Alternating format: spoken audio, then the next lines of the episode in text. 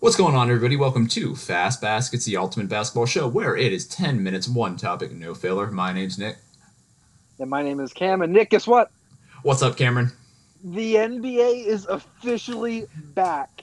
oh my goodness, we have basketball. Like, we're recording this on the first day of scrimmages, and it feels so good to be back. What is it, the first day since March 11th, I guess?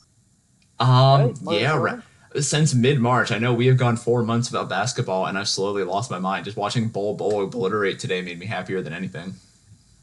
Yeah, I'll, uh, we'll get into that.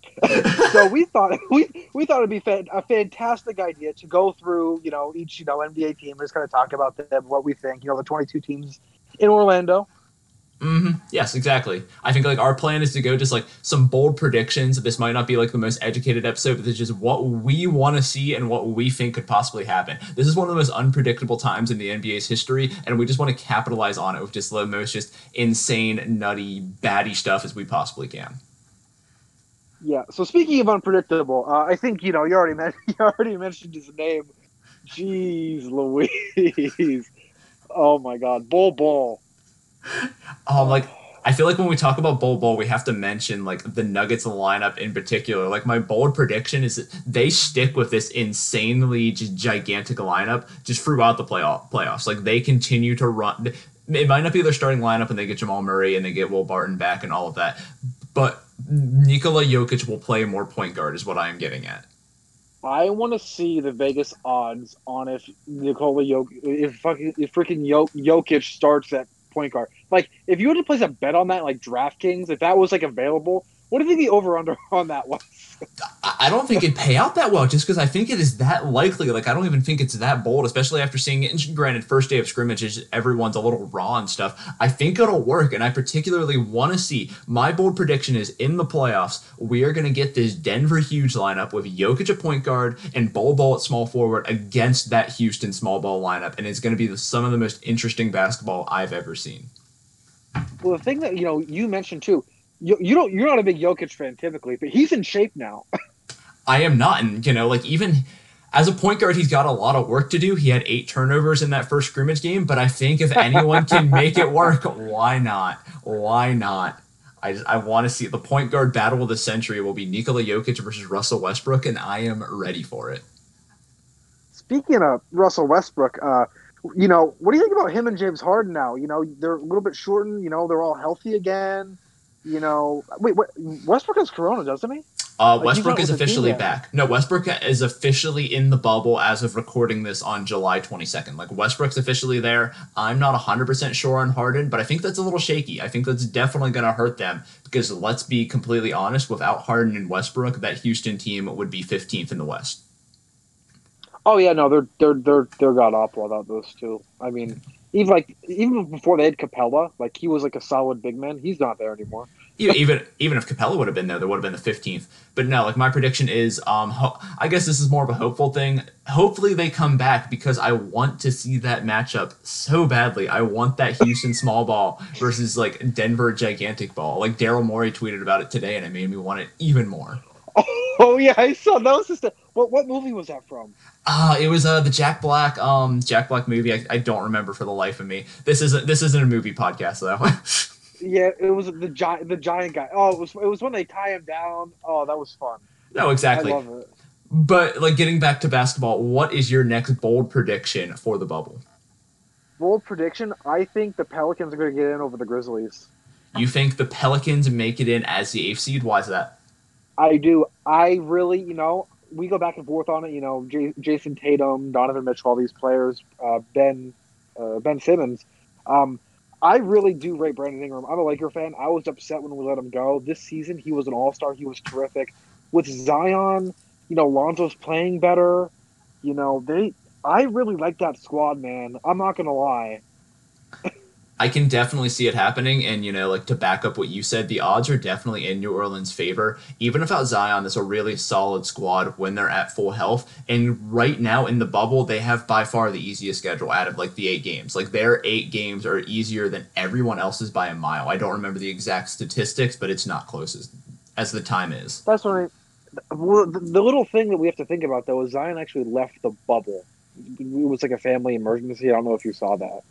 He did. He did leave the bubble, but you know, like it wasn't health related. Normally, like when things are health related, like they'll like they'll send that out there, and like it, it, we don't know what exactly the issue is. I could be completely wrong there, but he should come back before too long. I think worst case scenario is he misses a few of the regular season games, but he'll be back. And as it stands right now, New Orleans can easily get in there to play Memphis, at least for like that eighth and ninth, like you know the best two out of three. You know how that goes. Yeah, yeah, yeah. Speaking of which, I do want to uh, throw out there. Um, oh, which team was it? Uh, uh, I'm blanking. I'm blanking. I'm blanking. Uh, is it Sacramento? Oh, is it Sacramento?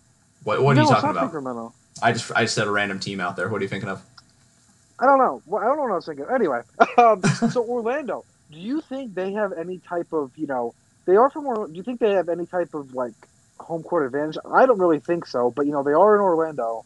No, I don't Um, think so at all. No, without fans in attendance, I don't think the Orlando Magic have any home field advantage just because not a single fan in attendance. And it's not like they're staying at their ho- own homes either. Like they're all in these hotel rooms. You can make the argument that they're more acclimated, like weather wise, outside of the court, but that's such a small difference when you look at it. Like that's like saying the Heat have a home court advantage just because of like the Florida thing. Say the same thing about Orlando and every other Southern team. So no, I don't think the Magic really have that. If they were a stronger squad, like if the Milwaukee Bucks were placed in Orlando, then I would say, yeah, this is a huge advantage. But also, just being, you know, currently the eighth seed, I don't think it makes too much of a difference personally. Well, I actually remember what I was going to say. You're a Suns fan. How does it feel that you were invited to the bubble? Um, it feels really good. We don't have Aron Baynes. That feels really bad. But you know what? My prediction is my bold bias prediction is that the Phoenix Suns will go at least 500 in the, these eight games.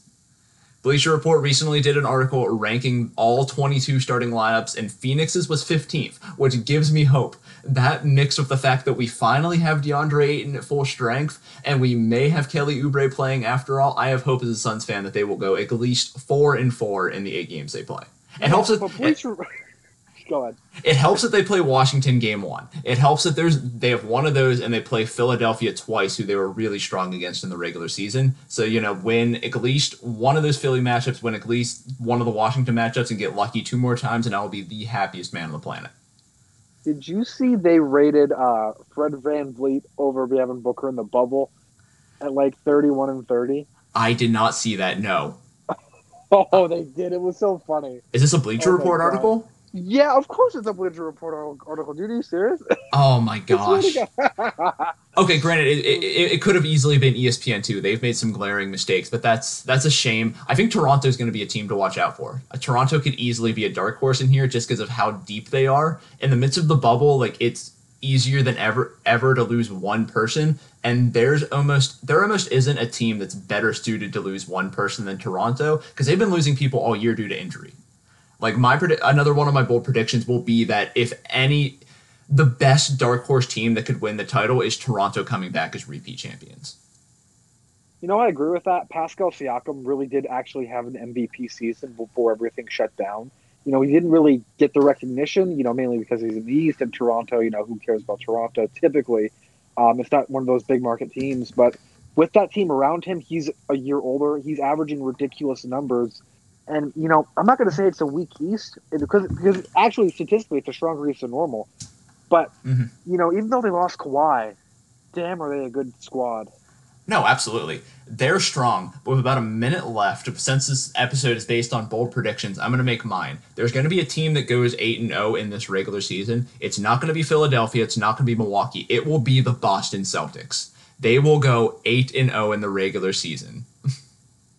Interesting, interesting, interesting. My bold prediction is going to be actually, I think the Nets, with their depleted roster, will have the worst record out of everybody um, in the regular season. Do you think I don't know why anyone they're there. Do you think they are the team most likely to go 0 and 8? Oh yeah, I mean it's either them or the Wizards, but you just look at what they don't have this season. I mean, they even tried to sign Michael Beasley, and he ended up having Corona, so they didn't sign him. They Yeah, they- actually have nobody. then like as we conclude the episode, I think it's important to announce that like in the midst of everything that's going on, the Nets are relying super heavily on Jamal Crawford and Tyler Johnson. Let's get them, boys. Let's get them, boys. Let's get them, boys. All right, but that has been our Fast Baskets episode on our bold predictions for the NBA bubble. Thank you so much for joining us.